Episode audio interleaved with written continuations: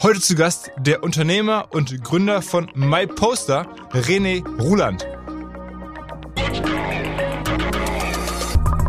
Wir sind ja jetzt mal ehrlich gesagt, jetzt wird's besser. Also wir sind schon natürlich im, am Weihnachtsbaum Q4 ein total begehrtes Produkt. Da haben wir Glück, weil wir immer das Emotionalste sind.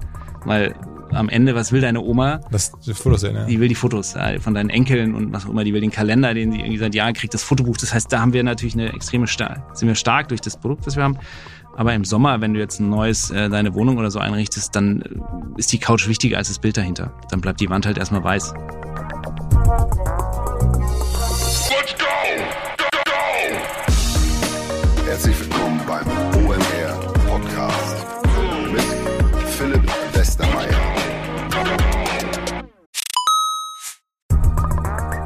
Ihr werdet euch wahrscheinlich fragen, warum unser Partner SalesViewer hier so oft im Podcast wirbt. Aber das ist relativ einfach zu erklären, denn wenn wir hier mittels Podcast Reichweite für SalesViewer erzeugen, dann besuchen natürlich auch hunderte von Menschen die Website von SalesViewer und SalesViewer kann dann mit dem eigenen Tool die Website-Besucher oder deren Firmen vor allen Dingen mit Klarnamen entschlüsseln. Also Podcast-Werbung führt zwangsläufig zu immer mehr Website-Besuchern und Website-Besucher lassen sich in Firmen Klarnamen von SalesViewer entschlüsseln und zu neuen B2B-Kunden machen. Und natürlich auch wir bei OMR sind sehr zufrieden mit SalesViewer nicht nur als Kunde, sondern auch als Partner. Wir setzen deren Tool ebenfalls ein zur eigenen B2B-Lead-Generierung und entschlüsseln damit die Website-Besucher von OMR, OMR Reviews oder anderen Tochterfirmen. Man sieht einfach, wer eure Webseiten besucht hat und wofür sich potenzielle Kunden interessiert haben. Neben uns, also OMR, sitzen aber auch noch deutlich größere Firmen wie Stepstone, Avato Systems, Sport5, Talon One oder die Vodafone-Tochter Grand Centrix bereits auf SalesViewer und generieren damit täglich neue B2B-Leads.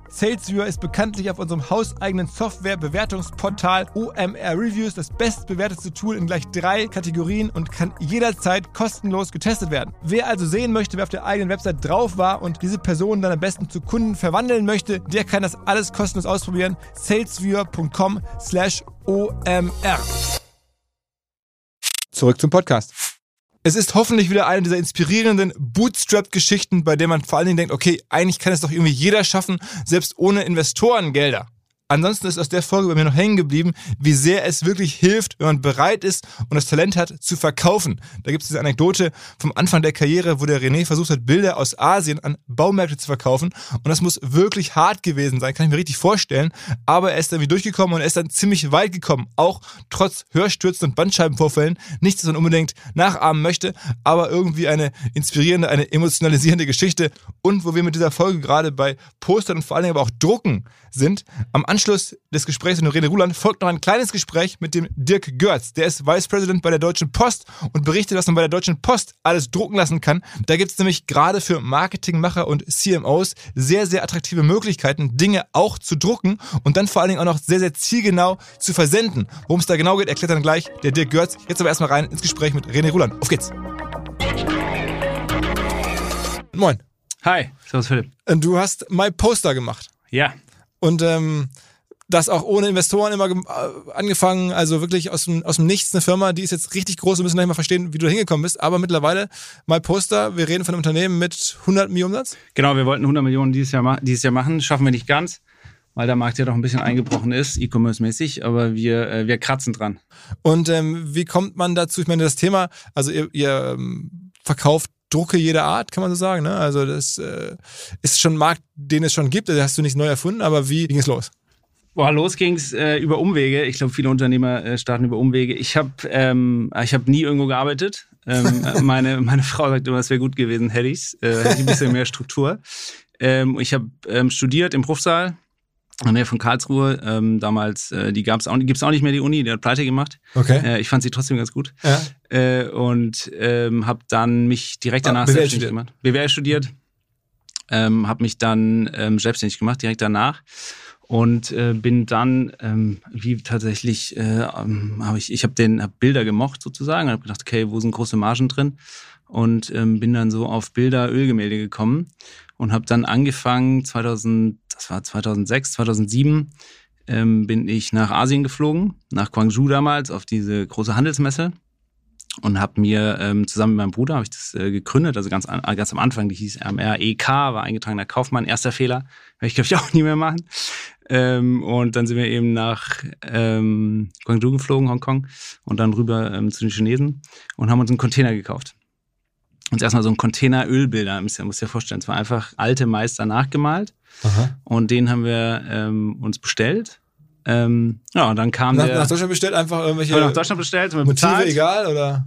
Ja, die Motive hatten die Chinesen vor Ort. Das waren halt diese alten Meister, nachgemalte Van Goghs oder nachgemalte Monets Oh, okay. oder so Sonnenuntergänge Toskana. Also alles, was du eigentlich nicht haben willst. Ähm, diesen ganzen Kitsch. Und den haben wir ähm, dann importiert. Und dann verkauft an wen? Ja, daran haben wir noch nicht gedacht damals.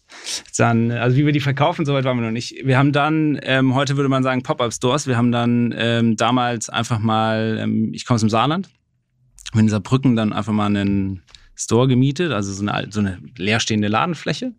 Da habe ich die Dinger reingestellt mit einer Staffelei, habe mich selber reingestellt. Ähm, damals konntest du ja auch noch nicht ähm, per ähm, Handy zahlen oder so, mit einer Kasse reingestellt und habe versucht, die an Menschen zu verkaufen, die da reingelaufen sind. Okay. Also wir reden jetzt, das war das, Jahr 2007. Das war ja 2008 oder so? 2007, 2008. Aha.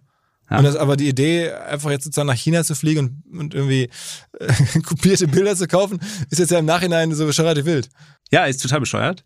Äh, aber es war damals, ich glaube, als Unternehmer ist das, also ich wollte irgendwie selbstständig sein. Ich dachte, okay, das wird schon irgendwie funktionieren, sind wir da hingeflogen. Und du hattest gedacht, das war gute Margen, war Kunst Gut, und so? Ja, die Margen waren super. Also wir haben damals schon, muss man sagen, ähm, haben wir die eingekauft. Ich tippe mal 80, also je nach Größe, ne? Kann man nicht auf die Größe, waren aber zwischen 80, 90 Dollar Cent.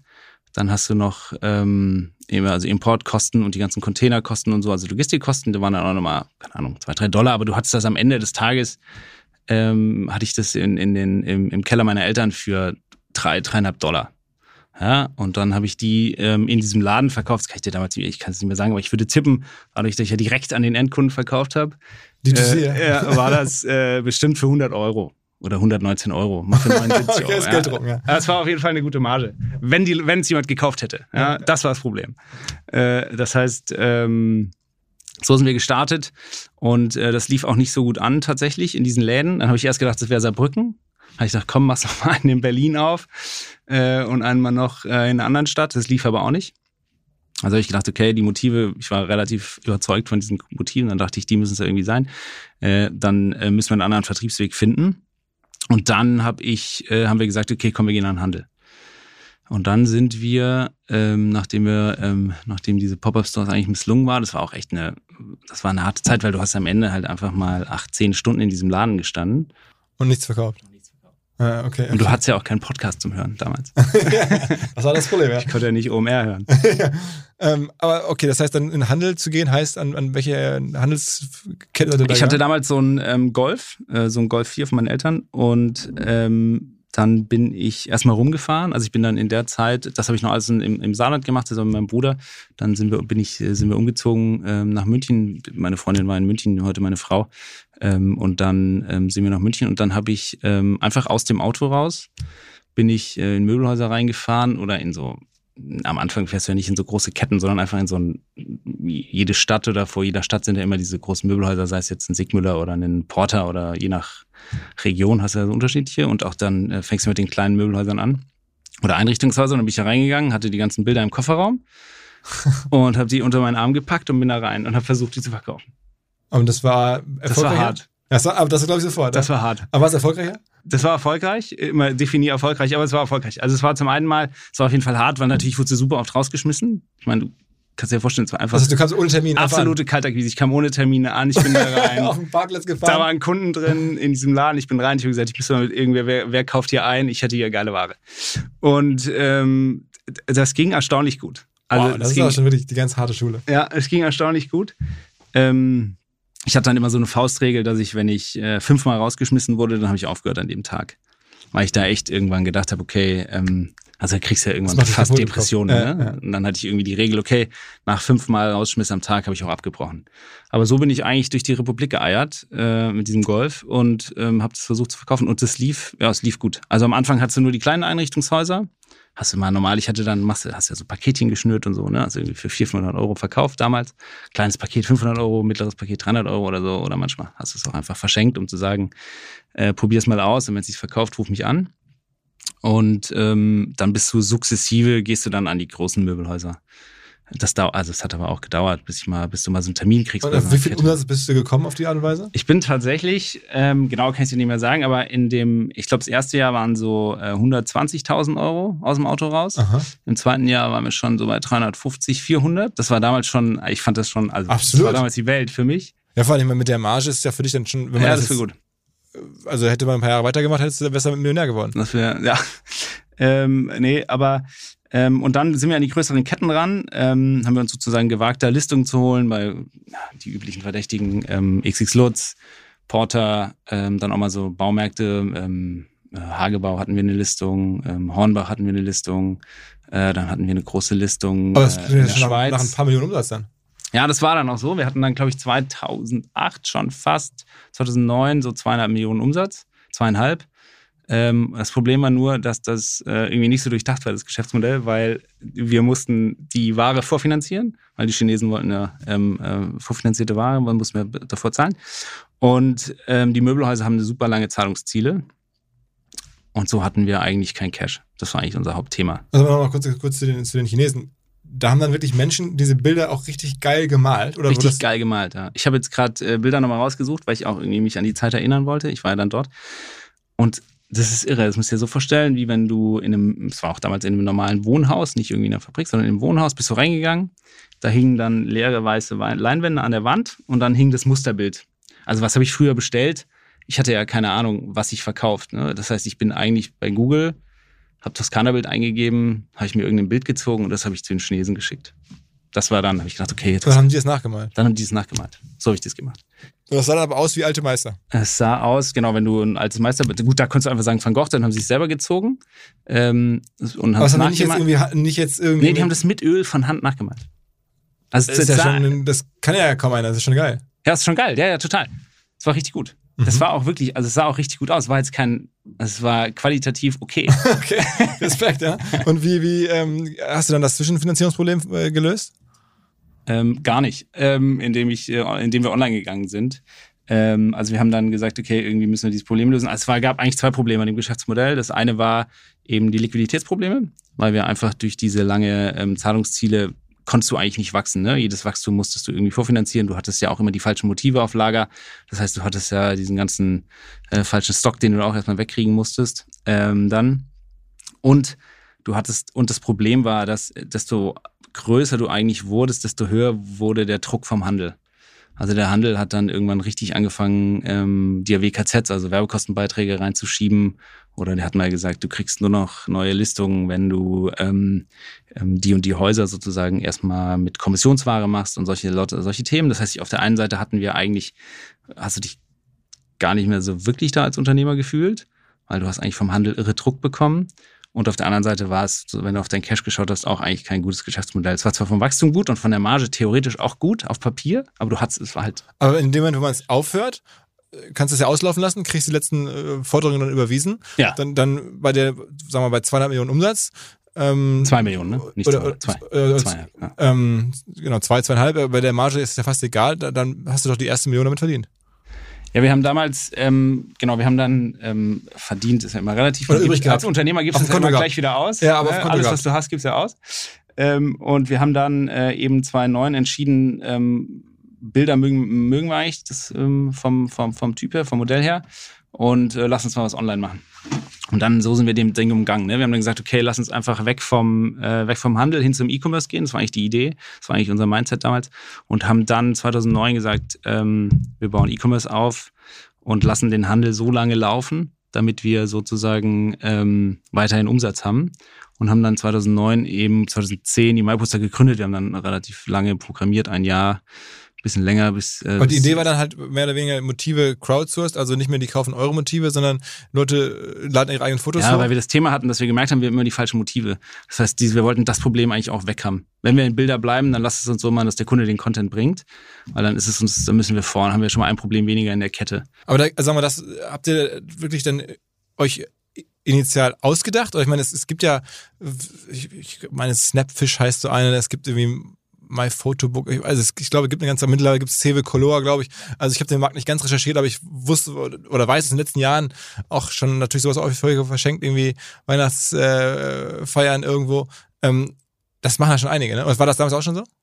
Ja, das war ähm, damals, ich glaube, ähm, als Unternehmer siehst du, da, siehst du ja die Konkurrenz nicht so, ne? Da denkst du irgendwie, komm, lege ich los, krieg schon hin. Ähm, damals gab es mit Sicherheit schon ähm, unseren Hauptkonkurrenten, den es heute auch noch gibt. Was ist das? Ähm, Post XL gab es damals schon. Ich glaube, die sind zwei, ich kann es ja nicht sagen, 2,6 gestartet. Ähm, Cewe gab es sowieso, klar. Ähm, und dann gab es noch ein anderes Unternehmen, das ähm, hat Cewe dann gekauft, äh, hat Post XL damals gekauft, das hieß Poster Jacks, haben die dann zugemacht. Ähm, Und die Amerikaner? Die Amerikaner waren damals sozusagen in unserem Markt gar nicht so präsent, haben wir nicht so wahrgenommen. Und es war vom Marktumfeld noch anders. Ich meine, es war 2008, 2009, es war jetzt nicht so wie 2022. Also es war noch Also irgendwie alles machbar. Kundenakquise war wahrscheinlich auch extrem entspannt, weil man irgendwie bei Google äh, einfach. Genau, SEO war noch anders, SEO war anders, war sozusagen schon nochmal eine andere Welt damals. Nichtsdestotrotz sind wir gestartet, ich glaube, mit einer Bestellung am Tag. Also ich glaube, also wir, wir hatten immer eine Bestellung. Wenn wir keine hatten, habe ich bestellt. Also ich, wir hatten immer eine Bestellung, dafür haben wir gesorgt. Und wer hat das Fulfillment gemacht? ist Fulfillment. Wir haben damals ähm, 2009 dann auch entschieden, dass wir ähm, äh, äh, zusätzlich zum Import auch selber drucken. Wir haben uns damals in unserem Büro, mein Bruder und ich, ähm, einen Drucker gekauft. Also, damals weiß ich noch, es war sau viel Geld für 5000 Euro so ein äh, Drucker. Und dann haben wir sozusagen schon gedruckt damals. Ähm, und haben äh, das Fulfillment, also wenn wir, wir haben nur gestartet mit Wandbildern damals, auch nicht mit einem riesen Sortiment, sondern mit einem kleinen Sortiment, Leinwände, Poster und all das. Und das haben wir sozusagen selber gedruckt. Und dann hatten wir noch drei, vier andere Artikel. Das hat äh, tatsächlich jemand auf der, wir hatten Glück, weil so eine, da war eine Druckerei gegenüber auf der Straße.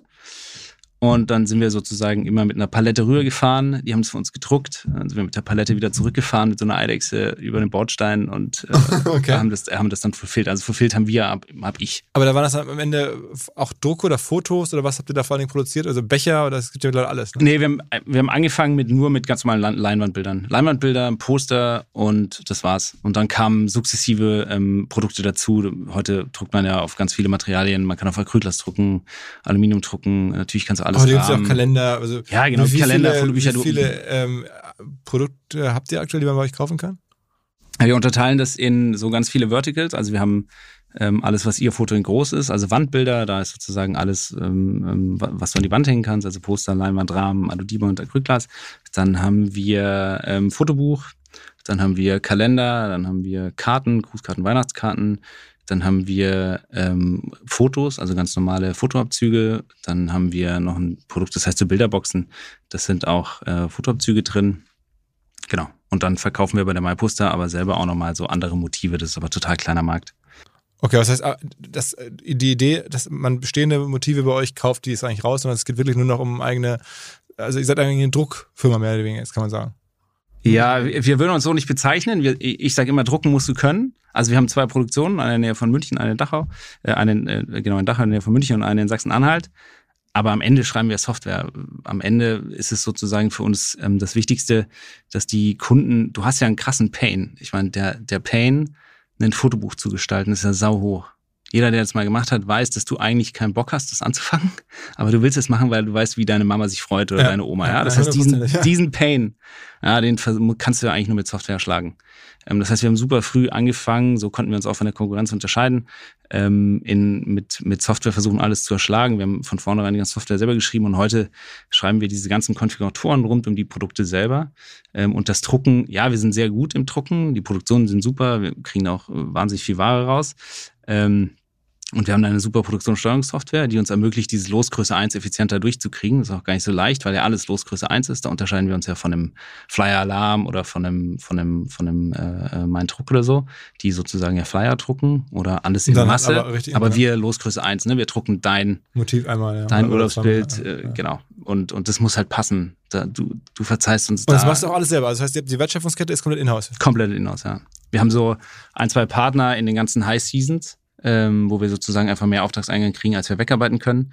Ähm, da haben wir noch zwei Partner angeschlossen, die machen aber nur ganz spezielle, zum Beispiel bei, bei Fotobuch einen speziellen Typ. Sonst machen wir alles selber. Und ihr habt auch bis heute, ich habe es ja gerade eingangs schon gesagt, auch alles selber finanziert. Ja, bis heute haben wir alles selber finanziert. Wir haben also die äh, Maschinen und so, klar, da sind Maschinenleasings drauf, ähm, aber wir haben äh, keine, kein Venture Capital drin. Oder Wie viele Menschen arbeiten für die Firma? Äh, Im Moment den genauen, ich, so circa 350. Wow. Paar mehr, paar weniger. Das ist ja eine krasse Geschichte. Und ich meine, es gibt da wahrscheinlich immer wieder Leute, die auch sagen, kann ich euch nicht ein bisschen Kapital geben oder habt, habt, habt ihr nie gewollt? Nee, haben wir nie gewollt. Ähm, haben wir Menschen, die das fragen, ja, aber das haben wir, nie, haben wir, haben wir bis jetzt nicht angenommen. Das ist jetzt einmal Familienunternehmen. Du machst es, dein Bruder und deine Frau, glaube ich, auch, ne? Genau. Ja, und das funktioniert äh, tatsächlich hervorragend. Also ich muss auch sagen, ich sitze zwar jetzt hier allein, aber ohne meinen Bruder oder ohne meine Frau wäre es unmöglich gewesen, hier hinzukommen. Ja. Aber ähm, wenn man dann ein bisschen recherchiert, dann gibt es so Geschichten, dass du diesen Weg auch hart erkauft hast. Also ich glaube, es gibt von, von mehreren Hörstürzen und Bandscheibenvorfällen und also die Reise, die jetzt natürlich geil äh, klingt und auch einfach super ist, ähm, unternehmerisch, ist für dich schon auch ein harter Weg gewesen. Ja, ich glaube, ich hatte in dieser Zeit, in der 2013, 14, 15, die MyPoster war äh, super klein noch. Ähm, der Handel, wir mussten den Handel weiterführen am Ende, ne, weil er hat ein bisschen Umsatz gebracht und er hatte dann natürlich auch ähm, Volumen gebracht und wir brauchten Volumen in den Produktionen. Du musst dir vorstellen, das Schwierigste war eigentlich, dass wir versucht haben, den Online-Business mit sozusagen einem recht kapitalintensiven Produktion aufzubauen. Diese Maschinen sind ja alle, also es ist ja keine Schnapper die du da kaufst. Ne? Du brauchst ja dann Fläche und du hast ja einen ganz anderen Typ Mensch, den du auch immer brauchst. Das heißt, wir haben auch immer an zwei Fronten gekämpft. Und diese Zeit, wo wir den Handel noch hatten und die MyPoster versucht haben wegzukriegen vom Handel, also das war dann so, und die hat ja auch keinen Umsatz gemacht. Ich meine, die hat, glaube ich, im ersten Jahr die MyPoster damals, ja gut, eine Million gemacht oder so, und hat sie zwei gemacht, dann vier, dann acht, also immer ein bisschen mehr als verdoppelt, glaube ich, die ersten Jahre. War jetzt auch nicht so schwer ähm, auf dem Niveau. Und ähm, da war es einfach eine harte Zeit. Ich glaube, da, da, da hat man als Unternehmer so einen Traum und dann zieht man es durch. Da hat man keine so, also ich hatte keinen Respekt vor meinem Körper und dann hat es ab und zu geknallt. Ja, ich hatte, ich hatte da, ja, ich hatte, ja, genau, ein paar Gehirnstütze, ein paar Bandscheibenvorfälle, ja. Wahnsinn, okay. Ähm, und bist immer hart am Wind gesegelt, weil das Geld, was ihr da jetzt irgendwie umgesetzt habt, musste direkt wieder investiert werden, um halt wachsen zu können. Ja, immer hart am Wind. Also Aber mit, gerne, mit, gerne mit, mit Freude tatsächlich. mit Bankkrediten dann oder immer aus dem Cashflow? Nee, äh, es hat ewig gedauert, bis wir Bankkredite hatten. Ähm, wir haben, äh, ich glaube, ich habe auch meine erste Kreditkarte hat, boah, ich glaube, fast sechs, sieben Jahre gedauert, bis ich eine Kreditkarte bekommen habe von der Bank, bis ich überhaupt als für als kreditwürdig. Das hat bestimmt 2015, 2016 gedauert, bis ich meine Kreditkarte äh, bekommen habe. Wir haben ähm, das bis 2000, bis wir eigentlich Unique gekauft haben, haben wir es ähm, ohne ohne Bankkredite gemacht. Ist das eigentlich in dem Segment so üblich? Ich meine, wir haben das eigentlich in den letzten Jahren hier im Podcast nicht so richtig gecovert. Es ist ja, gibt ja euch, es gibt dann irgendwie, was gerade Poster XXL, es gibt irgendwie Flyer Alarm, das sind ja schon auch wirklich äh, jetzt nicht gleiche Firmen, aber schon auch, sagen wir, in, dem, in demselben Umfeld tätig und extrem große Firmen. Ähm, ist es auch alles Eigentümer, die es selber gemacht haben? Nee, wir sind, ähm, wir sind, also wir sind der Letzte, soweit ich weiß ähm, der sozusagen kein Venture Capital oder Private Equity oder irgendwas drin hat. Ähm, die anderen sind me meistens schon einmal verkauft, zweimal verkauft oder haben äh, die Mehrheiten schon abgegeben. Also wir, zumindest jetzt von dem, was man so in der Branche kennt, sind wir die einzigsten noch, äh, die übrig sind. Ja, aber, aber Poster XXL zum Beispiel hat sich auch super lange gebootstrapped, bis sie sich dann verkauft haben. Okay, und da ist jetzt der Grund heraus. Ja. Und ist das, äh, sagen wir mal, von den Materialeinsatz ist wahrscheinlich jetzt auch nicht so viel höher wie damals mit den chinesischen äh, äh, Produkten, oder? Ich meine, wenn man jetzt überlegt, ihr, wie, wie, ist so, wie ist so die Mathematik? Also was, was kostet bei euch, wenn ich jetzt bei euch so, eine, so einen Fotokalender bestelle, was kostet der so, ein Jahreskalender? Kommt drauf an, welches Papier du wählst, aber wenn du, oder ob du eine Veredelung willst also, oder also, nicht, wenn du schick haben willst, ja. sozusagen, wenn du es schick haben willst, dann kostet das in einer A4 an der Wand zwischen 20 und 24 Euro. Und Produktion ist wahrscheinlich dann trotzdem jetzt irgendwie 3, 4 Euro oder sowas. Ja, genau. Das heißt, große Margen nach wie vor. Aber jetzt hohe Marketingausgaben? Hohe Marketingausgaben, also genau, du hast natürlich, muss man sagen, den Maschinenpark, der gefüttert werden will. Das ist nicht so, du kannst zwar das Material rechnen, aber am Ende des Tages hast du ja eine, hast du Produktionen, die das ganze Jahr laufen. Das heißt, die verursachen die ganze, eigentlich das ganze Jahr Kosten und du hast ja diese High-Season-Kalender, zum Beispiel ein gutes Beispiel, verkaufst du halt echt nur in sechs Wochen. Im Juli will keiner einen Kalender. Das machst du von deinem Umsatz von den 100 Millionen, machst du dann auch die Hälfte in. Ja, 30 Prozent oder so in Q4. Also 30 Prozent dann, genau, weil, ja, nee. Das, das wäre noch eigentlich okay verteilt. Nicht Q4, sondern November, Dezember dann. Okay, okay, okay. Ja, Ähm, Oktober, aber, November, das Dezember. heißt, die Margen sind eigentlich nicht schlecht, aber du sagst jetzt irgendwie die ganze Maschinenpark, Abschreibung, Auslastung, das ist das Problem. Ja, nicht Problem, aber es ist auf jeden Fall eine Herausforderung. Also das muss man einfach berücksichtigen, wenn du jetzt sagst, ein Kalender kostet, hat drei Euro Papierkosten, Klar. vielleicht noch ähm, ein, zwei Euro Personal drauf und dann Abschreibung Maschinen und so, aber die laufen halt im Sommer nicht. Ne? Da musst du gucken, wie fütterst du die im Sommer. Und wie, was macht man da? Wir, haben, wir sind ja dann in unterschiedliche Geschäftsmodelle gegangen. Wir haben ja nicht nur die MyPoster, wir haben ja noch andere Firmen, ähm, die sozusagen äh, rund um das Thema Druck oder On-Demand-Druck, alles, was wir eigentlich so ein bisschen an, an zum Beispiel haben wir ein Unternehmen, das verkauft Grußkarten, Weihnachtskarten, ähm, Hochzeitskarten, Kartenliebe und das ist zum Beispiel super im, im Frühjahr und im Sommer. Ah, habt ihr euch beteiligt oder habt ihr einfach übernommen? Das haben wir, äh, das habe ich äh, rausgegründet, ähm, also in der, in der gleichen Gruppe, das haben wir gegründet. Das ist an den Start gegangen äh, letztes Jahr im Januar oder vorletztes Jahr im Dezember, letztes Jahr im Januar. Ja. Okay. Aber es heißt, äh, am Ende ist wahrscheinlich trotzdem äh, Marketing immer noch ein Thema, weil was am Anfang so einfach war, weil halt Google einfach war, SEO und SEA war günstiger, wenn ich mir das vorstelle, oder ich, ich, ich habe ja gerade in der Recherche draufgeschaut, ähm, auf euer Keyword äh, bietet natürlich dann auch ähm, äh, Poster XXL, man merkt, da ist natürlich Wettbewerb, die Keywords sind hart umkämpft, äh, die da irgendwie, weiß ich nicht, Kalender drucken oder Fotos, Fotos drucken, ähm, dann ahne ich, dass da kostet ein Klick wahrscheinlich schon irgendwie mittlerweile ein paar Euro. Ja, also genau, am- ich glaube, es ist, ein, ist was Gutes und was Schlechtes. Ne? Wir sind total suchgetriebener Markt. Das heißt, wir haben zumindest die Suchanfragen. Das hilft dir auch schon mal im Marketing, dass du irgendwie nicht hinterherlaufen musst, sondern du hast sie schon mal da. Also der Strom ist schon mal da. Ähm, und dann kommt's ähm, genau, hast du extrem hohe Klickkosten. Von daher musst du eigentlich gucken, dass du konvertierst. Also wir sagen auch immer, es ist am Ende ein Conversion Game. Musst du einfach gucken, dass es saugut konvertiert. Ähm, und dann hast du ja unterschiedliche Produkte, wo du sehr gute Wiederkaufraten hast. Ne? Du hast zum Beispiel ja ein Fotobuch, was jährlich gekauft wird, ein Kalender wird jährlich gekauft. Dann hast du so ein Thema wie Fotoabzüge, was ja auch, du machst ja, viele Leute machen alle sechs Wochen oder acht Also Wochen. CM ist ein großes Thema bei euch. Genau, CRM ist ein großes Thema. Ähm, obwohl wir jetzt nicht wirklich gut sind in CRM, würde ich jetzt mal sagen. Könnten wir besser sein, oder? Ähm, aber wir arbeiten dran. Ähm, aber wir haben zum Glück Kunden, die das dann für uns tun. Die, Oh. die zurückkommen. O- Okay, am Ende, wenn man jetzt so 100 Millionen Umsatz hört, schätze ich jetzt mal, weil nicht 10% Marge schafft man das? Man, man könnte das schaffen, ja. Aber ihr investiert wieder um das Genau, wir reinvestieren. Wir haben sozusagen, wir haben schon, äh, wir investieren immer viel in Software, wir investieren viel in neue Geschäftsmodelle. Wir haben halt, wir haben natürlich immer auch sehr viele Mitarbeiter, damit wir so, kennst du ja selber, wenn du vorhast, was Neues zu gründen, dann musst du irgendwie, greifst du ja auch immer manchmal aus dem neuen Pool ähm, oder aus dem alten Pool. Das heißt, wir haben äh, schauen, dass wir da auch immer ähm, ähm, gut gestafft sind, so dass, äh, wenn neue Herausforderungen kommen, dass wir die kriegen. Aber man, ja, man, man könnte das schaffen, klar. Aber, Aber ich glaube, man könnte das aus vielen 20 kann man Geschäftsmodellen nicht machen. schaffen. Ne? Aber also das ist wahrscheinlich unmöglich, oder? 20%. drin- Ich glaube, wenn du unsere Konkurrenz anguckst, dann ist es auch möglich. Ja? Ja. Also ist das öffentlich oder kann man das, also siehst du das so? Das ist äh, halbwegs öffentlich, ja. Teilweise. Okay, wow, das ist ja schon irgendwie dann auf dem Umsatzniveau ist schon attraktiv dann. Ja. Und aber alle, ich meine, Flyer-Alarm sehe ich ab und zu mal, dass die irgendwie Bandenwerbung, Sport, äh, Sponsoring oder solche Sachen machen. Das ist aber, macht ihr alles nicht. Machen wir alles nicht. Wir haben äh, im Marketing-Mix haben wir halt auch, wir haben letztes Jahr, ähm, auch dieses Jahr äh, Fernsehwerbung gemacht. Ähm, äh, rund um dieses ganze Thema äh, Krampf ist vorbei, also rund um dieses ganze Software-Thema. Bei uns ist einfach Fotobuch zu erstellen, ne? Altes Thema. Ähm, aber nee, Bandenwerbung, da sind wir am Ende sind wir, ist so ein Flyer-Alarm, ist schon viel größer als wir. Ich kenne jetzt eben seine Umsatzzahl nicht, aber ich würde tippen, der macht 400 Millionen, 500 Millionen. Vielleicht tue ich ihm jetzt auch, vielleicht macht er auch viel mehr, weiß ich jetzt nicht. Ähm, aber auf jeden Fall ist er schon viel größer. Das heißt, die haben da schon nochmal ein ganz anderes, äh, ganz anderes Spending als wir. Das heißt, bei euch geht Marketing 80% in Google rein. Ja. Und dann noch ein bisschen Fernsehtesten hier und da. Bisschen Fernseh, YouTube, Display, die üblichen Kanäle, ähm, äh, Influencer, Influencer funktioniert bei uns auch gut. ah, okay. Weil wir, klar, wir sind ja, also wir haben jetzt diese ganzen, wir, wir covern ja äh, äh, ideal zum Beispiel Geburt oder Hochzeit Ah, oder all die Themen, ne? Und da hast du natürlich Influencer, die da voll, voll reingehen. Äh, das ganze Thema Weihnachten, Weihnachtsgeschenke ist perfekt für Influencer. Also wir haben schon, unser Influencer-Game ist nicht so schlecht. Ähm, und da haben wir schon auch, sehen wir gute Zahlen. Und ihr habt angefangen, also du hast gerade erzählt, eine eigene Gründung zu machen ähm, oder einige, einige, sagen wir mal, auslastungs-, oder saisonal sinnvolle Und gute. Geschäftsmodelle, ja, genau. muss man sagen. Ja, ein geiles Geschäftsmodell, ja.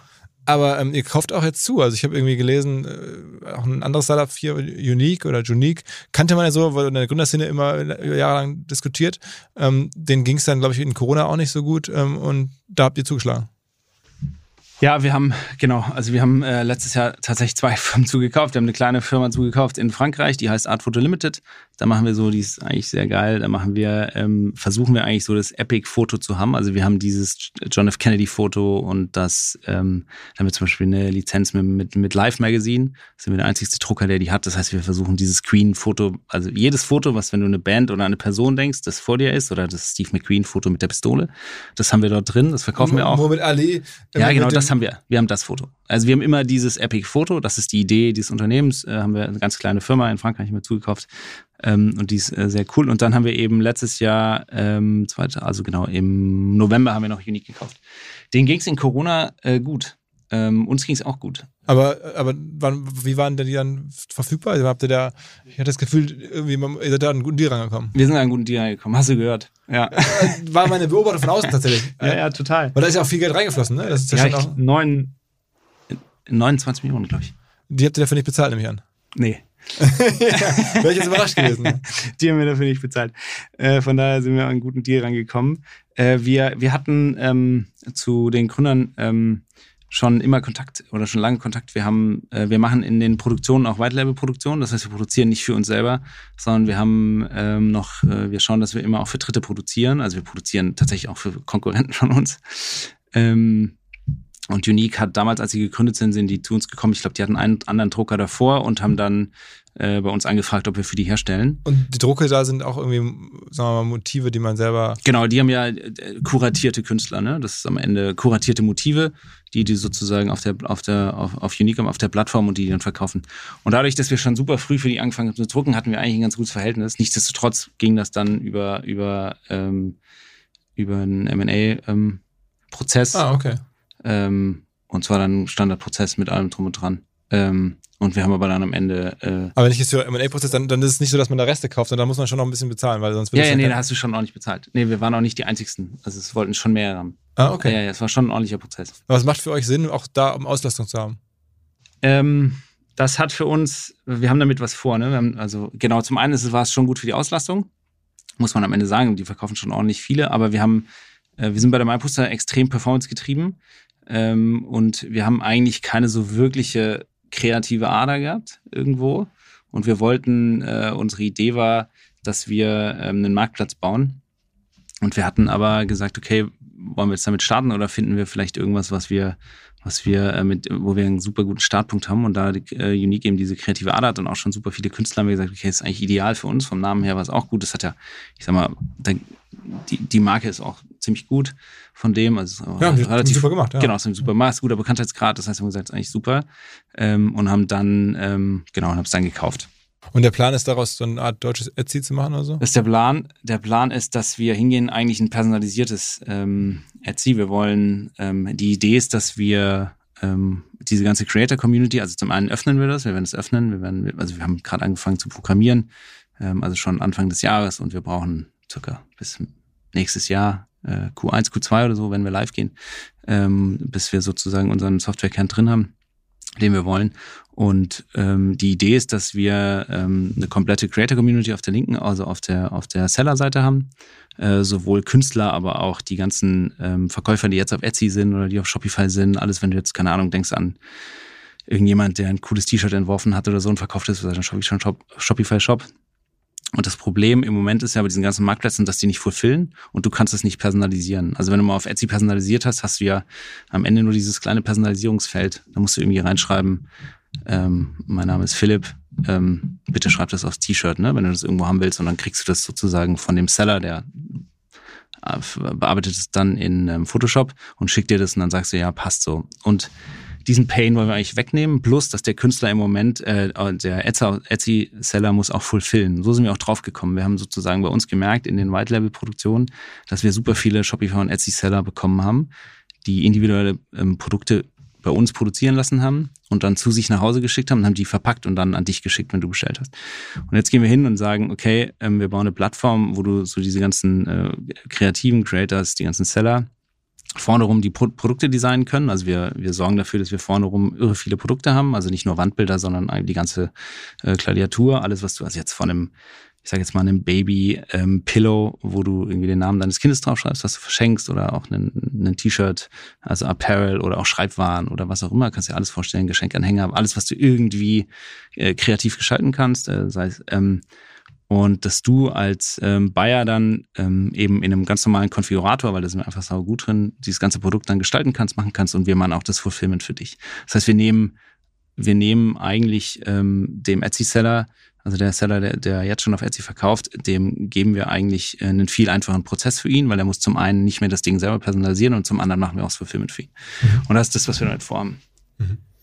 Okay, also und ich- ihr sagst gerade Frankreich, habt ihr auch zugekauft. Seid ihr auch schon europaweit aufgestellt oder bislang? Je nach Firma, genau. Also in, in, in ähm, bei Unique machen wir ähm, äh, fast alle europäischen Fir äh, ähm, äh, Länder. Bei der MyPoster machen wir ähm, alles nach Süden. Ähm, nach Norden machen wir nicht viel. Also wir machen kein England da und kein Skandinavien. Weil da ist der Markt zu klein und die Wettbewerb zu groß, oder? Ist eine gute Frage. Wir fragen uns jedes Jahr, wieso wir da nicht drin sind in England. Ähm, sind wir einfach im Moment noch nicht. Wir hatten genug zu tun mit, mit, mit, mit Dach und auch mit ähm, MyPoster macht auch Spanien, Italien. Und da hatten wir eigentlich genug zu tun. Wir hatten da genug Wachstumschancen. Und du weißt es ja, also muss man schon, jede Sprache oder jede Währung hat eine gewisse Komplexität auch wieder. Dann hast du jetzt, äh, ist der Brexit auch nicht mehr so attraktiv für UK zu schicken. Das heißt, du hast da auch äh, eigentlich ein paar Logistikthemen. Ähm, und dadurch, dass wir jetzt da oben auch keine Produktion haben, also in, in, in, äh, in UK. Wo willst du damit hin? Ich meine, wenn man das so hört, ähm, äh, Corona habt ihr jetzt auch zugelegt, das hattest du gerade schon angedeutet. Da kann man sich vorstellen, Leute, ähnlich wie bei den Baumärkten, die richten ihre Wohnung neu ein oder ihre Kellerräume und dann geht man zu euch und lässt sich was Schönes drucken oder, oder, oder designt was Schönes. Ähm, was ist denn der Weg? Also eines Tages an die Börse oder warten, bis es noch größer ist und dann nochmal bei Private Equity anrufen oder? Gute Frage. Ich glaube, man, man macht sich da immer so seine Gedanken. Ich habe jetzt noch keine, ähm, ich glaube, wir gucken uns immer mal wieder an und sagen, okay, ist es in der Konstellation, in der wir das machen, können wir noch sozusagen das Wachstum oder die Ziele erreichen, die wir vorhaben. Und ich glaube, solange wir, solange uns das Spaß macht und solange wir hier keine Themen kriegen mit, wir könnten, würden eigentlich gerne das tun im Kerngeschäft, aber wir schaffen es nicht, weil wir keinen Cash haben, glaube ich, machen wir das erstmal so weiter. Weil es natürlich schon, ich glaube, jeder Unternehmer ähm, äh, weiß das, äh, du ja auch. Das ist einfach cool, wenn du deine eigenen Entscheidungen treffen kannst. ja. Das ist einfach gut, wenn du weißt, okay, du sitzt da halt am Tisch zu dritt und das, was du sagst, kannst du halt machen. Und du musst halt keinen vierten fragen. Und ich glaube, solange du den Zustand halten kannst. Ist denn noch Wachstum da? Also, hast gerade am Anfang habt ihr immer verdoppelt. Wenn du jetzt sagst, dieses Jahr 100 ja, Millionen, was, was ist, also kommt man da jetzt kurzfristig auf, auf 200 oder? Kurzfristig ist immer ähm, relativ, also man kommt auf jeden Fall auf 200. Ähm, das ist auf jeden Fall nicht das, ähm, nicht das Thema. Ähm, man muss sich, muss sich ein bisschen gedulden. Ich glaube, jedes Geschäftsmodell per se wächst super gut. Also auch, auch die Kerngeschäfte wachsen weiterhin gut. Auch im Vergleich jetzt zum ähm, Corona-Jahr kriegen wir, also zu letztem Jahr kriegen wir ähm, auch wieder Wachstum hin. Okay. Ähm, was cool ist. Sind wir auch mega stolz drauf. Ähm, von daher, ähm, ja, wir haben und gerade auch, was wir mit Unique vorhaben, äh, vom Marktplatzmodell sehen wir eigentlich erstmal keine Probleme, dass wir nicht durchwachsen können. Auch bei der MyPoster wachsen wir stark. Äh, wie gesagt, in unserem kleinen Geschäft Kartenliebe. Also stark heißt stark. 20, 30 Prozent dann so. Ja. Okay. und bei den kleinen Firmen halt immer 100 Prozent oder 120 Prozent. So eine Kartenliebe oder so eine Art Photo Limited, was sozusagen kleiner ist, da wächst du ja immer noch stark. Und wie seid ihr betroffen von den ganzen, also oder wie ist dein Eindruck jetzt von Lieferketten? Ich meine, ihr müsst ja auch die Materialien einkaufen. Ähm, ist es wirklich so, dass Menschen jetzt aufgrund der Inflation bei euch tatsächlich auch schon weniger kaufen, weil man sagt irgendwie, das sind die Sachen, die, die man sich halt dann nicht mehr leisten kann vielleicht? Wie spürst du das so? Also wir hatten, ähm, wir hatten tatsächlich im eigentlich mit Anfang dem Ukraine-Krieg ging es bei uns richtig ähm, bergab. Hatten wir auch ähm, richtig Sorge. Also wir hatten der April war dann wirklich, ich glaube, zum Vorjahr minus 30, minus 35, der Mai auch. Ähm, Oder Kaufzurückhaltung. Kaufzurückhaltung, da ging ja gar nichts mehr. Aber ich glaube, es war bei allen so. Also ich glaube, wenn du die ganzen, also die ganzen Reporte gelesen hast von Salando oder About You oder so, da war es ja auch ähnlich. Ähm, und dann haben wir ähm, angefangen, ähm, oder das haben wir dann eigentlich so im, im Sommer angefangen, dass wir sagten, okay, wir setzen noch mal ein bisschen mehr auf ähm, kürzere Aktionen, um einfach nochmal attraktiver im Preis zu werden. Ähm, das hat eigentlich super gut funktioniert und es ist dann wieder angezogen. Also es ist jetzt eigentlich seit mal acht bis zehn Wochen ist es wieder richtig gut. Auch wieder extrem starkes Wachstum zum Vorjahr. Aha. Wie erklärst du das? Wir sind auf jeden Fall über dem Marktniveau. Also wir sind auch ähm, von den Daten her, ähm, ich glaube, wir sind einfach gut. Aber also Preisaktion am Ende.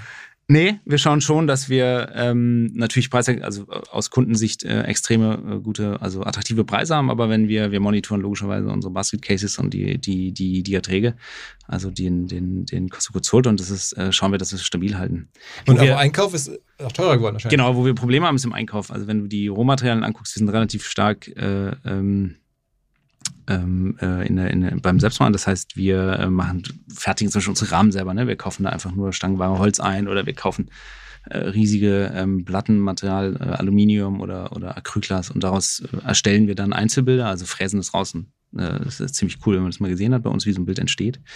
Und ähm, das ist teurer geworden, das ist im Schnitt im Moment fast über alle Materialien so 12 Prozent, 12 bis 14 Prozent, das ist schon heavy und das trifft uns schon heavy und dann trifft dich natürlich auch das, die Inflation generell, weil du natürlich Preisanpassungen Äh, oder weil die Mitarbeiter sozusagen mehr Gehaltsforderungen haben. Das kennst du ja bestimmt.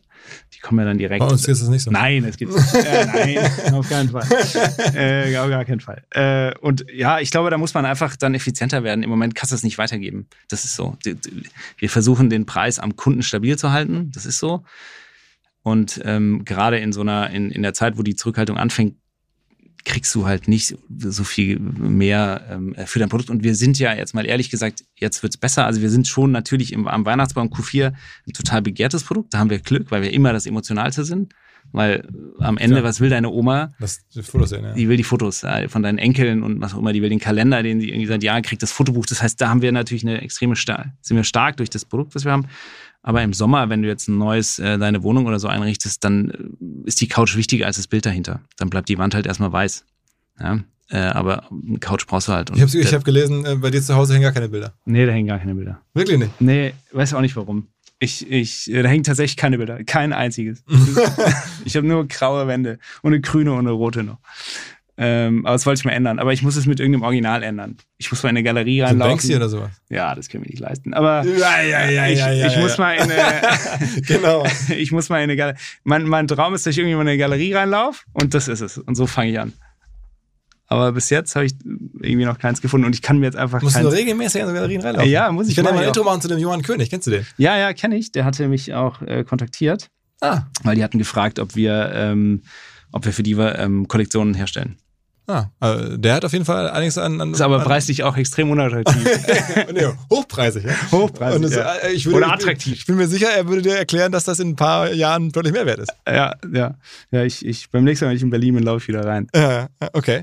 Ähm, also das heißt, keine genauen Pläne, wie es weitergehen soll. Das, du machst erstmal weiter. Doch schon, auf jeden Fall. Also wir haben, wir haben das ja so strukturiert, dass wir unterschiedliche GmbH, GmbHs haben, die einzeln geführt sind. Äh, von einem Geschäftsführer, die MyPoster, führe ich eben noch ähm, mit meiner äh, Frau zusammen. Ähm, und wir schauen schon, dass die für sich selber äh, stark wachsen. Und dann gucken wir uns sozusagen schon an in dem Segment. Bei einer MyPoster gucken wir uns dann an, ganz klar, okay, sind es Märkte, in denen wir wachsen können? Oder nehmen wir noch ähm, irgendwelche Verticals dazu? Ne? Wir haben ja bis jetzt, man könnte ja auch noch mal sagen, wir gehen jetzt außerhalb, wir, wir könnten ja auch in Textilien gehen oder so. Wir haben ja dieses ganze rund um Textilien. Das heißt, alles, was du so ähm, personalisieren kannst im Kissenbereich oder so, sind ja auch Riesenmärkte. Da könnte man reingehen. Wir gucken uns andere Länder an. Wir gucken uns auch mal an, okay, können wir über den Teich gehen? Die Amis haben natürlich auch einen Riesenmarkt. Wow. Das heißt, das gucken wir uns Aber an. da sind doch auch ganz, also einige wirklich zu Hause von diesen Firmen, die sowas machen. Das Ja. ist, aber da hättest du keinen äh, Respekt vor. Nee, da habe ich keinen Respekt vor. Ähm, nee, ich glaube, das hilft mir am Ende. Ich habe da, ich habe immer ein ganz gutes, ähm, Aber es ist ja schon auch ein Business, wo es, sagen wir mal, um eine, sagen wir mal, äh, Execution Excellence Ja. drauf ankommt. Hört mich, also beim Marketing kann ich mir vorstellen, da muss man sehr gutes Online-Marketing machen, um da irgendwie durchzukommen. Und bei der Logistik oder Produktion stelle ich es mir auch so vor, dass das jetzt irgendwie, wenn das, das darauf kommt dann schon auch sehr stark an. Ne? Total. Also wenn du, wir haben äh, die Produktion, ich äh, leite die auch nicht, die hat äh, meine Frau ähm, geleitet. Jetzt haben wir da auch einen Fremdgeschäftsführer drin, aber ähm, die ist dann auch super, super nah auch. Genau, das ist am Ende, musst du auch da wahnsinnig effizient sein. Ich meine, du hast auch Persokosten, du hast ähm, du hast wahnsinnig viel Materialien und da läuft natürlich viel durch. Also wir fertigen an so einem, kannst jetzt nicht genau sagen die Zahl, aber wir werden schon ähm, ein paar tausend Artikel logischerweise fertigen pro Am Tag? Produktion. Ja, bestimmt mehr als 10.000 am Tag. Am Tag. Ja, am Tag, okay. die da durchlaufen. aber gut, wenn man auf 100 Millionen kommen will, genau, muss man- muss schon ordentlich Artikel fertigen. Und äh, da kommt es äh, voll auf die Effizienz an, da kommt es auf Prozesse an. Das ist sozusagen ein total anderes äh, Business, als es vorne rum ist bei der MyPoster, genau. Und da sind wir auch super stark. Und ich glaube, dass dieses ganze Ding hat auch nur funktioniert, weil wir in diesen Dreier-Konstellationen, äh, Anna, Marc und ich, in diesen Anfangsbereichen halt uns komplett einander vertraut haben und dann konnte jeder so sein Ding machen. Ne? Ich habe immer die MyPoster gemacht, die neuen Geschäftsmodelle. Äh, meine Frau hat, ähm, ähm, und die sind auch beide sehr unternehmerisch. Das heißt, haben, wir, wir haben da alle ähnliche Denkweisen oder gleiche Denkweisen. Ähm, und so konnten wir überhaupt auch so eine Produktion dann am Ende auch wachsen lassen, weil es auch nicht ohne. Aber könntet ihr jetzt auch ohne, ohne, sagen wir mal, Investments in den USA das selber, meinst du, äh, aufbauen dann vor Ort? Aber gute Frage. Wir, wir ähm, wissen wir noch nicht so genau. Wir, wir, wir Aber kostet wahrscheinlich ein paar Millionen, da, da jetzt Fuß zu fassen. Genau, da könnte man, äh, müsste man im Notfall eine, eine, eine Produktion hinsetzen. Das haben wir schon mal gemacht. Wir haben damals in Sachsen-Anhalt auch eine, eine zweite Produktion gebaut. Das heißt, da hätten wir irgendwie Erfahrung. Nichtsdestotrotz, das, das würden wir jetzt nicht machen, direkt morgen. Wir gucken uns an, ähm, wer produziert da, wo könnten wir sozusagen, haben wir einen gemeinsamen Match. dass wir sozusagen nicht mit dem, zum Beispiel nicht mit dem ganzen Portfolio live gehen, sondern ähm, aber mal selektiv gucken wir uns an, macht das Sinn, macht das keinen Sinn. Aber wir gucken uns das nur an, ne? Das ist noch nicht beschlossen. Ähm, vielleicht macht es auch mehr Sinn, dass wir den Vertical dazu nehmen, weil es einfach leichter ist oder kostet Vertical heißt dann irgendwie. zum Beispiel Textilien oder so. Dass wir einfach sagen, komm, wir nehmen jetzt einfach Textilien dazu und dann hast du ja auf einmal nochmal einen riesen Markt. Hast ja, Wo es aber auch schon bestehende Player da gibt gibt. es ne? bestehende Player, aber dadurch, dass wir zum einen natürlich eine große Kundengruppe haben und zum anderen ähm, können wir, bei uns dreht sich echt super viel um, um Konfiguratoren, also um Software. Ist ja immer so, das Bild wird hochgeladen, was machst du mit diesem Bild, wie, wie gut kriegst du eine Collage online dargestellt? Ist heutzutage alles in einem Browser basiert, auch Fotobuch, das sind ja schon irre Prozesse. Also bei uns werden das, dass du eine Vorstellung hast, so in der Woche hochgeladen, ähm, bis zu acht Millionen Fotos sozusagen pro Woche, die da hochgehen. Und die Kunden ähm, halt dann, ich glaube, der Rekord, haben wir mal äh, geschaut, war in einem Fotobuch, hatte einer 2200 Bilder. okay. Die sind halt dann, ja, die sind in diesem Chrome Browser drin und dann fängt er halt an, das ist ja wie so ein Photoshop, fängt er an zu beschneiden, zu machen, zu tun. Das heißt, am Ende ist es ja kein, also das ist ja nicht trivial, diese Software da zu schreiben. Von daher sagen wir, okay, wenn wir jetzt in Textilien gehen, wir haben diesen Kern. Natürlich können wir es nicht produzieren, aber es ist am Ende ähm, für uns ähm, ist der Weg da nicht mehr so schwer dahin. ich habe mich jetzt gerade gefragt, äh, was ist dann eine Firma wert und mich nach, irgendwie nach Multiples äh, umgeschaut. Gibt wenige, weil ich habe jetzt zumindest keine börsennotierten Firmen gefunden. Äh, äh, mir ist der Christoph Behn eingefallen, der auch schon mal vor einer Weile hier war von, von Kartenmacherei. Ja, der hat ja gut verkauft. Der hat verkauft, ne? Ähm, ich glaube, also gerüchteweise, er wollte es mir hier nicht sagen, äh, wie die meisten, nur so andeutungsweise, da habe ich so 100 Millionen rausgehört. Und ähm, bei einem Umsatz von Umsatz haben sie nicht, ich weiß es nicht. Ich habe auch nur die 100 Millionen gehört. Ähm, Aber- oder bis zu, ich weiß es nicht. Aber es ist auf jeden Fall ein Multiple, ich glaube, irgendwie äh, drauf gewesen. Also das heißt, ihr werdet auf jeden Fall, die Firma wird auf jeden Fall bei euch jetzt auch, sagen wir mal, ähm, deutlich über 100 Millionen wert sein. Ja, Umsatz mal zwei, mal drei, mal mindestens. Ich habe noch nie nachgefragt. Ich müsste mal anfangen zu fragen, was mir einer gibt. Ist eine, ist eine Snapfish börsennotiert? Snapfish. Oder gibt es irgendwen, den man, wo man, wo man Multiples ableiten ja, kann? Klar, Cebis äh, ist, ist Cebis börsennotiert. Okay. Cebis börsennotiert. Ähm, ich glaube, das war's. Die Amis, die großen Amis sind börsennotiert. So ein Shutterfly. Ah ja, genau. Ein Shutterfly ist börsennotiert. Die sind aber riesig. Ich meine, ich glaube, der macht zwei Milliarden. Und der Cewe macht 600 Millionen oder 700 Millionen Umsatz oder 800.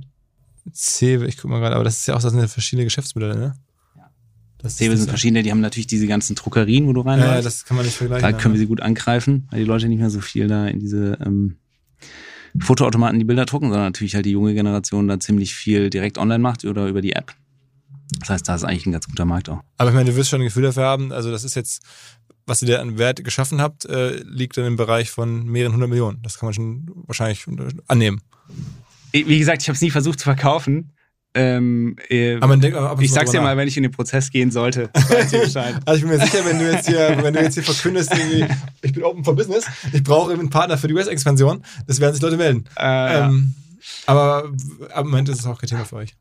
Im Moment ist kein Thema. Ähm, wie gesagt, es macht, äh, ich glaube, es ist wie bei dir, das macht einfach mega viel Spaß, wenn du da selber entscheiden kannst. Ich habe einfach ähm, immer, wenn ich finde immer, wenn man sich mit dem Gedanken beschäftigt, nimmt man jemanden rein oder nicht, kommst du immer, immer wieder zu diesem Punkt. äh, Ich sitze jetzt an diesem Tisch und ich darf eine Entscheidung treffen. Und ich treffe einfach diese Entscheidung ähm, als Philipp Westermeier oder als René Ruland und dann stehe ich auf. Und dann ist sie getroffen. und es ist einfach ein geiles Feeling im Sinne von, lässt man sich das nehmen, ne? Muss ich das dann nochmal, ähm, muss ich dann nochmal einen Dritten fragen, der dann ähm, abnickt. Und ich glaube, im, da, das ist bei mir, wo es dann immer sozusagen, wo ich sage, nee, ich bleib eigentlich viel lieber ähm, äh, selbstständig. War das eigentlich ein Unterschied bei den, also ihr habt jetzt ja äh, Unique übernommen, hast du gesagt, und da ist irgendwie richtig viel Geld reingeflossen, also irgendwie das 29 Millionen. Ähm, ist das eine andere Kultur? Also, weil spürt man das, dass die sozusagen Geld aufgenommen haben und das, während bei euch ja offensichtlich immer alles Bootstrap war? Ähm, also ja, ist auf jeden Fall so, dass es ähm, schon mal ähm, eine unterschiedliche Kultur ist von den Städten. Also München und Berlin sind schon mal total anders. Ich glaube, dass, äh, alleine wenn du Mitarbeiter in München heierst, ist es was anderes, als wenn du Also, okay, ja, das, in Berlin heierst. ja. Das heißt, du hast schon mal eine ganz andere, äh, ganz andere Mitarbeiter da. Ähm, da- was überhaupt nicht heißt, dass einer schlechter oder besser ist, ist einfach nur anders. Du hast viel internationaler in Berlin, keine Frage. Und natürlich ist es, ist es so, dass wenn du aus einem Geburtshilfsunternehmen kommst, dass du immer auf deine Kosten achtest. Ich meine, das ist, ähm, hört sich da komisch an, aber ähm, vieles wird halt weiterhin noch ähm, von uns halt auch freigegeben oder so. Ne? Das ist halt so. Du musst halt irgendwie auf deine Kosten achten. Und wenn du jetzt äh, Venture finanziert bist, zumindest kommt es uns zuvor, saß das Geld auf jeden Fall lockerer. Von daher hast du auf jeden Fall eine andere Kultur. Ich denke aber, dass ähm, so ein Unternehmen, wenn das sieht, dass das jetzt dann profitabel wird, ähm, macht das ja auch so einem Unternehmen mega viel Spaß, auch den Mitarbeitern. Ich glaube, jeder, der mal äh, im Unternehmen gearbeitet hat, das ist profitabel ist, ist halt auch einfach was Cooles, wenn du dann eigentlich, also wenn du weißt, okay, ich kann mich eigentlich selber tragen. Und es hilft ja auch diesen, es hilft ja auch den Mitarbeitern. Also zumindest war das immer unser Eindruck, dass unsere Mitarbeiter, ähm, das was Cooles, wenn du da profitabel bist und keine, keine, keine Miese machst. Bis, bis, also bis, was guckst du alles an? Also wie tief guckst du runter bei so, äh, was zeichnest du frei? Also ab, ab 50 Euro, ab 5000 Euro, ab ähm, genau, je nachdem zeichne ich tatsächlich noch, äh, je nachdem jetzt äh, in, die, in der Phase, wo wir sozusagen ähm, auch äh, April, Mai relativ schlecht war, wo wir einfach gesagt haben, okay, ne, halt irgendwie halt den Cash zusammen, wo wir dann auch angefangen haben, einfach ähm, Events zu canceln oder so, große bei der Firma, weil wir weil ich wusste, okay, wann geht's wieder hoch, zeichne ich alles ab. Ähm, also würde ihr auch dann, dann gehe ich auf alles. Spesenrechner und so. Ja, zeichne ich alles ab. Und dann, ähm, jetzt gehe ich auch wieder ein bisschen höher, aber dann bin ich, ich bin da schon relativ tief drin. Ich finde auch, dass du ein Unternehmen ähm, das war jetzt bei Unique auch so, da habe ich auch gesagt, ähm, ab, dem Tag, wo ich, ähm, ich war, war sozusagen, ich bin immer noch Geschäftsführer, ich habe es auch operativ geleitet für sechs Monate, bis wir eine neue Geschäftsführerin hatten. Bist du nach Berlin dann gegangen, um das da Genau, bin ich immer Mittwoch, äh, Donnerstag nach Berlin geflogen äh, oder mit dem Zug gefahren ähm, und war zwei Tage in Berlin und ich finde, dass du, ähm, wenn du dir die Rechnung anschaust, lernst du ein Unternehmen saugut kennen. Also ich habe selten was gesehen, wo das Unternehmen aus dem, wie es agiert und welche Tools, Tools es benutzt, und wie es sozusagen, ähm, wie es Sachen macht, äh, konnte man, konnte ich zumindest immer viel lernen bei Abzeichen von Rechnungen. Ähm, und sowas bei äh, Berlin auch. Ähm, da habe ich sozusagen auch von vornherein alles abgezeichnet. Kleiner Hinweis für die neuen Ziele und zwar Pipedrive. Kennen wir bei OMR auch sehr gut. Das CRM-System, insbesondere für die Förderung des Wachstums kleinerer Firmen. Pipedrive ermöglicht es ganz einfach, den Überblick zu behalten über Vertriebsaktivitäten, Gespräche, Abschlüsse. Man verpasst keine Nachfassaktion. Pipedrive ist vor allen Dingen einfach zu bedienen, vollständig anpassbar auf die jeweilige Firma, auf die jeweiligen Teams und erstellt sehr hübsche visuelle Berichte. Darüber hinaus gibt es zahlreiche smarte Automatisierungen. Also geht zu pipedrive.com www.ecom, um dort eine kostenlose 14-tägige Testversion zu starten.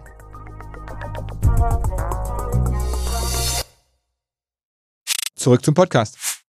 Wo kommt denn eigentlich dein, dein, dein Drive her? Ich meine, das ist ja schon auch krass. Also du müsstest es ja nicht machen, dass du jetzt sagst, ich fliege jetzt zwei Tage die Woche ähm, nach Berlin, gib mir das dann nochmal, das Unternehmen wieder viel Geld einzusetzen, um das dann dazu äh, zu kaufen. Das hätte man ja auch sich sparen können, hättest du die Reisestress nicht, du hättest das vielleicht auch organisches Wachstum gehabt. Sag meine Frau zum Beispiel auch. Ja, genau. Also, was ist, was, was, also du hast schon mal eine die Vision, eine richtig große Firma aufzubauen um, oder, oder irgendwas, was dich treibt. Ja, ich habe das Glück, dass ich intrinsisch aufwachmotiviert. Also ich tatsächlich so, mich kannst du, glaube ich, ähm, ich habe das vielleicht damals auch bei der Kaltakquise gelernt, also mich kannst du wirklich am Tag davor auf mich draufschlagen und ich wach morgens um acht auf und ich bin zu 99,9 Prozent hochmotiviert und ich will sozusagen äh, Neues erreichen. Ähm, wenn ich es genau wüsste, weiß ich nicht, weil dann würde ich es meinen Kindern auch weitergeben. Aber ich bin ähm, ich glaube, das, was so ein Unternehmer hat, so wie du auch, warum geht man in neue Geschäftsmodelle? Weil man einfach merkt, okay, da geht was, es geht weiter und es macht am Ende ja wahnsinnig viel Spaß. Ich finde, dass ähm, manchmal muss ich mich selber auch äh, fast, ähm, wie heißt es, zwicken, weil ich denke, okay, wie, wie krass ist das, dass wir einfach als Unternehmer so frei sind und solche Entscheidungen treffen dürfen. Das ist ein unfassbares Privileg. Und ich denke, wenn du dann noch so erfolgreich bist, ähm, oder wenn du erfolgreich bist, egal wie, ähm, dann merkst du, okay, das beflügelt richtig, ne? Und du hast dann auch Mitarbeiter, wo es Freude macht. Und mich treibt das, das treibt mich, dieses ganze Ökosystem treibt mich, mich treibt es, ähm, besser zu sein als die Konkurrenz, äh, mich treibt es, in neue Geschäftsmodelle zu gehen. Und ich weiß, ich kann jetzt wieder jemanden ärgern. Das treibt mich einfach total. Das treibt mich von morgens bis abends. Ich, ich könnte da, merkst du, ich werde da richtig euphorisch und es ist einfach, ich liebe es. Wenn man muss dazu sagen, auch, auch, wenn man recherchiert, man stellt fest, du hast auch noch eine relativ große Familie mittlerweile. Ja. Ähm, vier Kinder ist jetzt auch äh, schon ein Job. Ist schon ein Job. Ist ein, äh, ist ein irre Job. Äh, normalerweise. Ähm, Und das genau. geht, obwohl Wir hatten gestern Frau, Einschulung. Deswegen, äh, deine Frau arbeitet auch voll. Also die arbeitet auch voll. Ja, die arbeitet ähm, äh, vier Tage die Woche. Wir haben das schon so, dass wir, natürlich haben wir Hilfe zu Hause, keine Frage, da muss man auch, kann man auch ruhig auch sagen, sonst wird es natürlich nicht gehen. Aber wir ähm, schauen, ähm, dass wir ähm, immer einer von uns abends zu Hause ist. Und ähm, mit den Kindern sozusagen äh, isst, spielt, macht, tut und die ins Bett bringt und der andere darf dann arbeiten. Meistens ist das darf so. Dann arbeiten, darf dann arbeiten. ja, oder er darf Sport machen oder äh, ähm, natürlich mal das auch manchmal zusammen, aber äh, man, man hat die Kinder am Ende des Tages ja auch, damit man sie sieht und eine Beziehung aufbaut und alles. Und am Wochenende arbeite ich eigentlich gar nicht mehr. Also das haben wir aufgehört. Wir arbeiten natürlich schon noch in diesen ähm, Q4, die, diese Heavy-Tage. Ich meine, klar, Black Friday, Black Saturday, Sunday und so, wo so unfassbares Volumen drauf ist, da arbeitest du schon, da bist du in den Produktionen oder guckst mit den Entwicklern, dass die Systeme laufen und so. Ähm, aber so schauen wir, dass wir einen ganz guten, muss einfach super gut organisiert sein. Also wir, wir sind gut organisiert. Der eine bringt die immer, der eine zum Kindergarten, der andere zur Schule. Ähm, da haben wir jemanden, der irgendwie, ähm, das, es muss, also wir, wir ähm, äh, ich kann ja aus dem Nähkästchen plaudern, wir sitzen abends, sonntagsabends hat meine Frau und ich einen Termin äh, und da gehen wir die nächste Woche durch da gehen wir durch, da machen wir einen Essensplan, da schauen wir. Ähm also ist schon auch zu Hause sehr, sehr äh, prozessual Logistik da.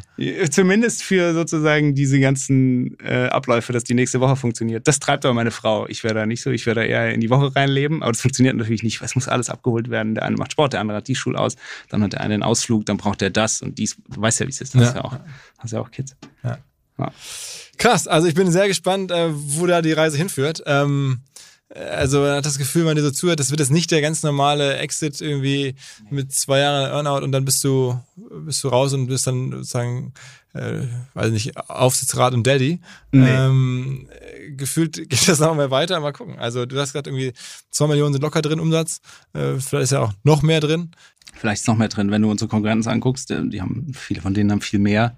Und es ist auch die, äh, du kannst ja, wie gesagt, wir können auch nochmal, wir gucken uns auch so SaaS-Geschäftsmodelle an, wo du einfach sagst, okay, du hast jetzt eine Software, können wir nicht sozusagen mit unserem Softwarekern den nochmal irgendwo reinpflanzen, weil wir rund um diese Konfigurationssoftware sozusagen ziemlich gut sind. Die können wir auch White Label machen, die haben wir auch schon bei zwei Firmen drin, ähm, wo du sozusagen Kartenkalender konfigurieren kannst. Das läuft dann über unsere Software. Zum Beispiel solche Themen schauen wir uns an. Also wir haben da ja, das ist äh, ähnlich wie bei dir, wenn man äh, die Augen aufmacht, dann merkt, erst denkt man nicht so, okay, das passt zu uns, aber dann guckt man noch tiefer rein, dann denkt man, okay, eigentlich, eigentlich passt das schon ganz geil zu uns und eigentlich ist es eine harte Opportunität.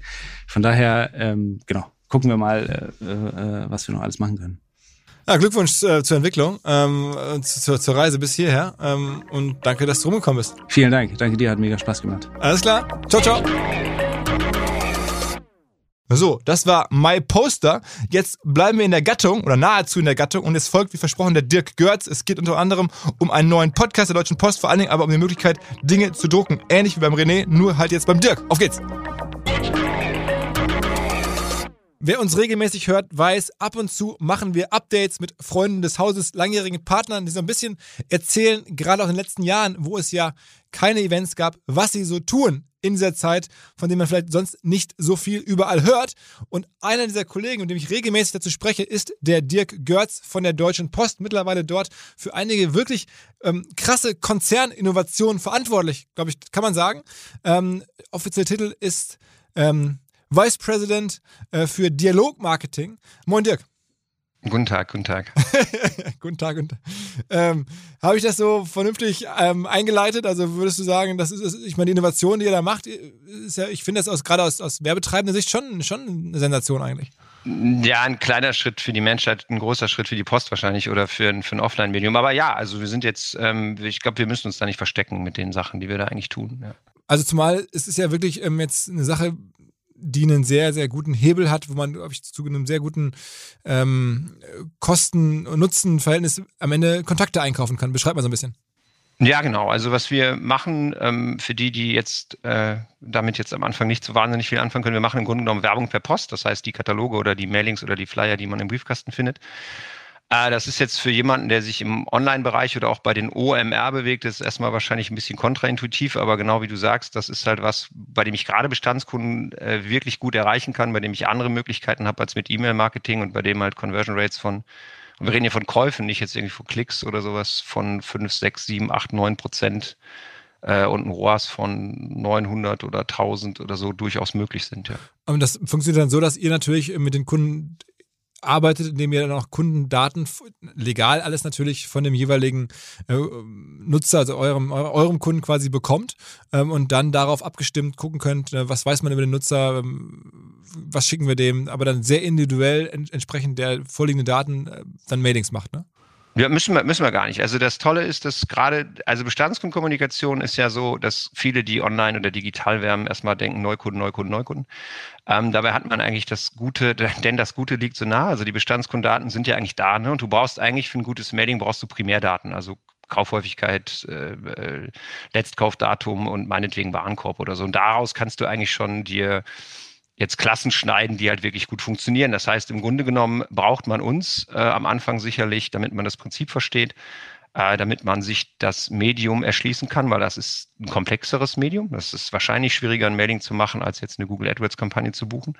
Aber wenn man es einmal verstanden hat, dann sind da halt wahnsinnig viele, wahnsinnig viele Hebel da, die ähm, ein wahnsinnig gutes komplementäres Medium ergeben können. Also nicht anstelle von E-Mail, sondern dazu, sage ich jetzt mal.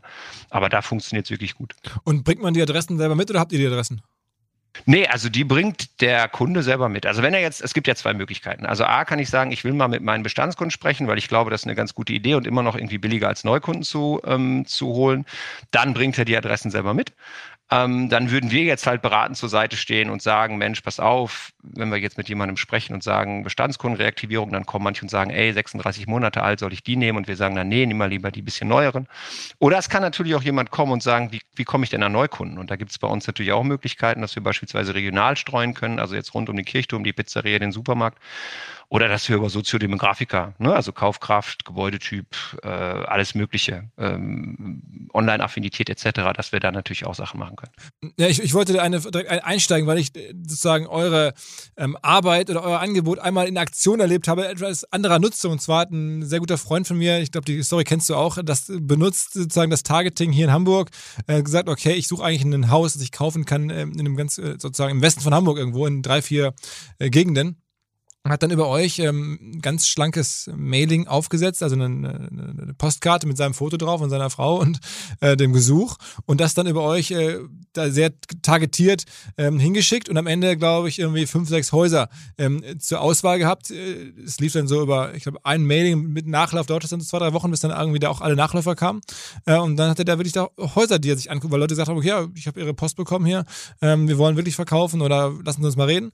Ähm, und der hat dann nachher auch ein Haus gekauft. Also es ist wirklich absurd eigentlich, also wie das perfekt geklappt hat.